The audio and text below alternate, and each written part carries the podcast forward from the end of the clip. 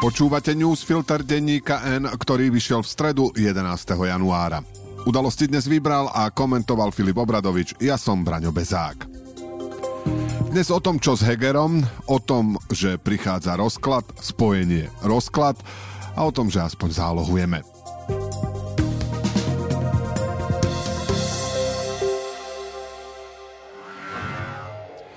V práci si všimli zmanipulované tendre či konflikt záujmov a nenechali to len tak. Aj keď to znamenalo problémy so šéfom či stratu pohodlia. Vypočujte si príbehy odvážnych ľudí, ktorí sa postavili za správnu vec a bez ktorých to u nás lepšie nebude.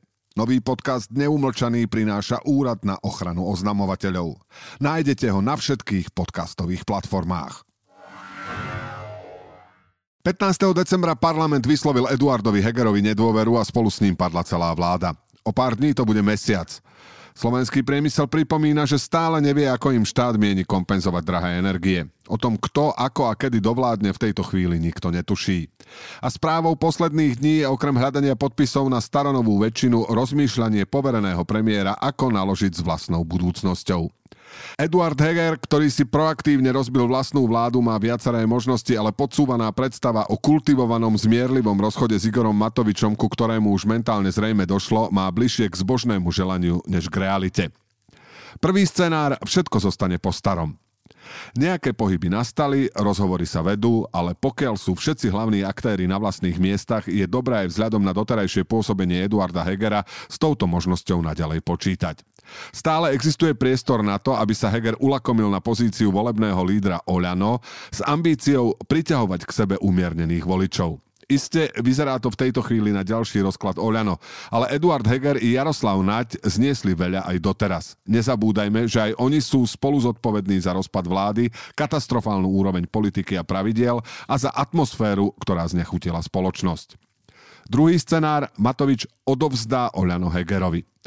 Líder OĽaNO síce vraví, že si to vie predstaviť, ale on už porozprával kadečo. Od toho, ako vráti štátu vilu na francúzskom pobreží, až po to, ako podá vlastnú demisiu. OĽaNO je firma, kde o všetkom vrátane miliónov na účte rozhoduje Igor Matovič. Zostáva v rovine sci-fi, že by ho odovzdal Hegerovi a Naďovi. Ľuďom, ktorí verejne rozprávajú, že to chcú robiť inak. Igor Matovič bol na konci roka ponížený. Pre človeka posadnutého svojou veľkosťou je v životnom záujme všetkým ukázať, že on nikam neodchádza. Má dôveru v poslaneckom klube. Je nabudený pred blížiacimi sa voľbami, ktoré jeho bojovnej povahe sedia. Nedáva žiadny zmysel, aby sa tohto dobrovoľne zbavoval. Určite nie kvôli Hegerovi a Naďovi, ktorí v momente, ako opustia OĽaNO, budú ešte za zradcov. Tretí scenár. Heger skúsi vlastný projekt. Je zrejmé, že ak k odchodu naozaj dôjde, s Hegerom pôjde okrem Jaroslava Naďa aj Ján Budaj, líder občiansko-demokratickej platformy, ktorá sa koncom roka odtrhla od OĽaNO. Môžu osloviť aj ďalších, napríklad Veroniku Remišovú a jej poslancov a spolu s peniazmi Za ľudí si pomôcť k založeniu vlastnej strany.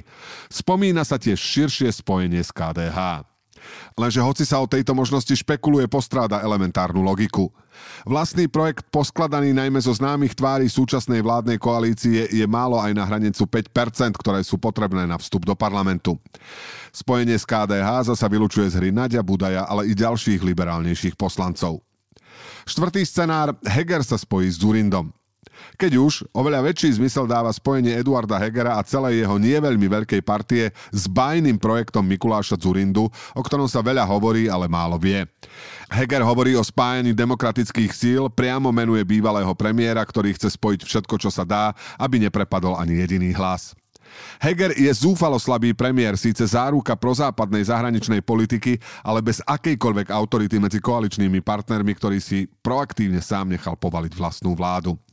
Lenže povedzme si, že Dzurinda zatiaľ silnejšie meno nemá a preto sa mu rozpad OĽaNO môže v tejto chvíli hodiť.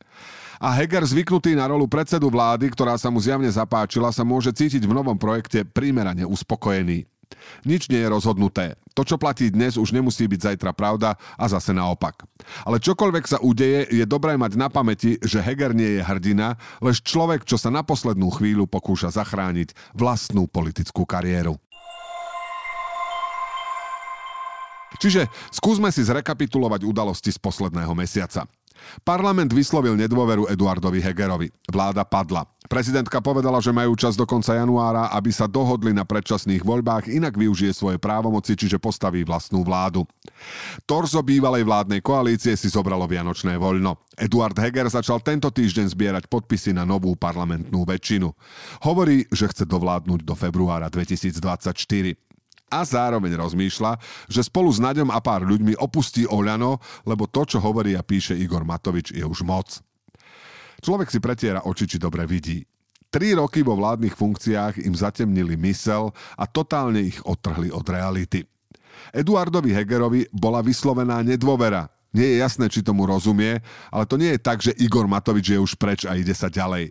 Jemu osobne parlament vyslovil na návrh es a es nedôveru preto, že sa s tým Igorom Matovičom sám ako predseda vlády nevedel vysporiadať. Inými slovami, Heger ako premiér zlyhal. Prijať skutočnosť, dohodnúť sa na predčasných voľbách je najlegitímnejšia cesta, ako z tohto chaosu von. Je úplne jedno, či es a es teraz nevie čo a že OĽaNO sa snaží udržať pri moci. Je pochopiteľné, ak sa hľadá nová väčšina, povedzme, na dovládnutie do predčasných volieb, ale aj v takom prípade by sa patrilo, aby to robil namiesto Hegera niekto iný. Po druhé, na čo sa zbierajú podpisy poslancov a hovorí sa o dovládnutí do riadneho termínu, ak zároveň je v hre možnosť, že premiér Heger nebude súčasťou najsilnejšej strany. Veď to nedáva žiadny zmysel. Vláda padla, lebo to koaličné strany nedokázali udržať. Ak sa z toho ešte jedna rozpadá, siločiary protichodných záujmov v takej koalícii sa automaticky násobia. Je jasné, prečo Heger nechce skončiť. Jednak z funkcie premiéra sa ťažko odchádza, prípadne môže čas zohrávať rolu aj pri jeho budúcnosti. Ale ak klub OĽaNO stojí za Igorom Matovičom, neexistuje žiadny dôvod, prečo by mal podporovať Hegerovú vládu, ktorý možno odíde do iného politického subjektu. Za pozornosť stojí aj es a es, ktorá povalila vládu, ale doteraz nebola schopná ústami svojho predsedu jasne naformulovať, ako si predstavuje ďalší vývoj. Richard Sulík najskôr ponúkne dvadsať poslancov, ktorí po páde vlády podporia jeho kabinet bez Matoviča, potom tento návrh stiahne, lebo ľudia v klube to vidia inak a potom vraví, že čaká, kým sa rozhýbe Eduard Heger. Tomu nemôže nikto rozumieť. Zdá sa, že jedine Sme rodina vie, kde je sever. Boris Kolár opakuje, že podporí novú väčšinu, ak sa dohodnú predčasné voľby. Milan Krajniak vraví, že rokovania o Hegerovej väčšine mu pripomínajú debatu o Yetim. Nedá sa nesúhlasiť. Za prvý rok sa podarilo zálohovaním vyzbierať viac plastových fliaš, ako sa predpokladalo. Mnohí ľudia sú ochotní za zberným automatom cestovať aj kilometre. Prvé indície naznačujú, že v prírode môže končiť menej plastových fliaš a plechoviek. Prvotné hodnotenie prvého roku zálohovania pé é té fliaš priniesol kolega Tomáš Grečko a vyzerá to na solidný úspech. Slováci si od roku dvetisícdvadsaťdva za každý nápoj v jednorazovom plastovom obale priplácajú pätnásť centov. Ak chcú peniaze späť, musia prázdny obal v nepoškodenom stave vrátiť na odbernom mieste. Výrazná väčšina tak naozaj robí. Podľa dát správcu zálohového systému sa v lani vrátilo sedemdesiatjeden percent obalov uvedených na trh. Pôvodný cieľ bol na prvý rok šesťdesiat percent. Ročne sa predá na Slovensku okolo miliardy plastových fliaš. Neznamená to automaticky, že cieľ zálohovania sa naplnil. Zaviazali sme sa, že do roku dvetisícdvadsaťpäť budeme zbierať deväťdesiat percent návratných obalov a výrazne znížime ich množstvo voľne pohodené na uliciach či v prírode. O tomto vplyve zálohovania zatiaľ veľa nevieme. Ministerstvo životného prostredia hovorí, že menej odpadu nahlásili dobrovoľníci, ktorí sa na jeseň zúčastnili čistenia lesov. Denník es sa bol pozrieť aj do obcí, kde žiadne odberné miesto nemajú. Tamojší obyvatelia opisujú, že pozorujú menej plastov. Turisti si fľaše odnesú so sebou. Vyhodené v jarku využijú zasa deti na rýchly a jednoduchý zárobok. Samozrejme, na vážne závery sú takéto príhody málo a je lepšie si počkať na relevantnú analýzu. Spravidla je prvý rok zavedenia akejkoľvek zmeny kľúčový aj pre budúci vývoj. Ak Slováci dokázali v roku dvetisícdvadsaťdva vrátiť späť sedemdesiatjeden percent obalov, neznamená to, že budúci rok to samo narastie na osemdesiat percent. V súčasnosti je približne tritisíc odberných miest, zväčša automatov, kde ľudia hádžu nepokrčené fľaše, no stále existuje dosť obcí, kde žiadne také miesto nemajú. Najjednoduchším spôsobom, ako to zmeniť, je rozšíriť možnosti, ako vrátiť pé é té fľaše či plechovky, aj rozšírením povinnosti zálohovať na malé prevádzky, ktoré sa dnes môžu do systému zapojiť dobrovoľne. Hoci to zatiaľ nie je ideálne, dôležité je, že zálohovanie petfliaž a plechoviek, ktoré v časti západnej Európy roky bežnou praxou, funguje už po prvom roku a nad očakávanie aj na Slovensku. Pochvalu si zaslúži veľká časť ľudí za zodpovednosť. Minister životného prostredia Ján Budaj, na ktorého podnet zástupcovia výrobcov nápojov a obchodníkov založili správcu celého systému, bez ktorého by to nemohlo fungovať. Ale aj jeho predchodca za minulej vlády, László Šojmoš, ktorého návrh o začatí zálohovania na Slovensku parlament schválil ešte v septembri dvetisícdevätnásť.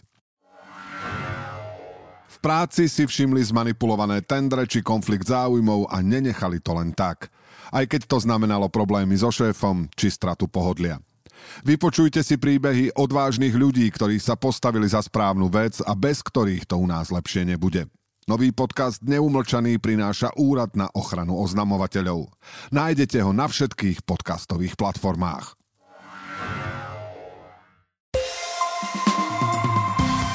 A teraz ešte jednou vetou. Americká armáda sa chystá odviesť zo Slovenska batériu protileteckého systému Patriot, ktorý pôsobí na letisku pri Malackách. Podľa ministra obrany Naďa sa rokuje o tom, že by ju nahradili Taliani. Do aktívnych záloh by ponovom mohol byť zaradený aj občan, ktorý neabsoloval dobrovoľnú vojenskú prípravu. Ministerstvo obrany to navrhlo v novele zákona o brannej povinnosti, ktorú schválila vláda. Bezpečnostná rada by mohla mať nový výbor pre hybridné hrozby, vyplýva z návrhu novely zákona, ktorú schválila vláda. Takmer tretina minuloročných volaní na tiesňovú linku sto dvanásť bola bez reálnej udalosti. Oprávnených bolo šesťstoosemnásť tisíc, celkových deväťstoštyri tisíc volaní.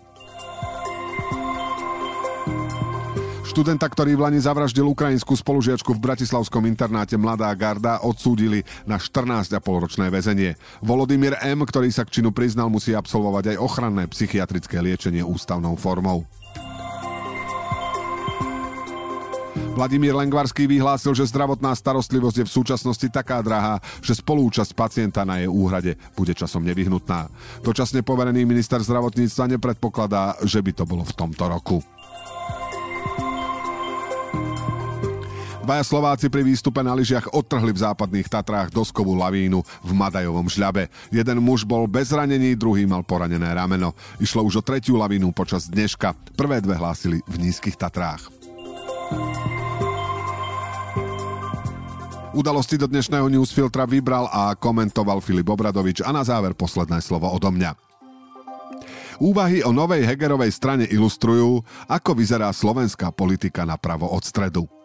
Už tretie voľby za sebou sa o umiernených pravicových voličov, teda ľudí, ktorí sa na novoty pozerajú s istou skepsou, bude podľa všetkého uchádzať strana, ktorá vznikla ani nie dva roky pred voľbami.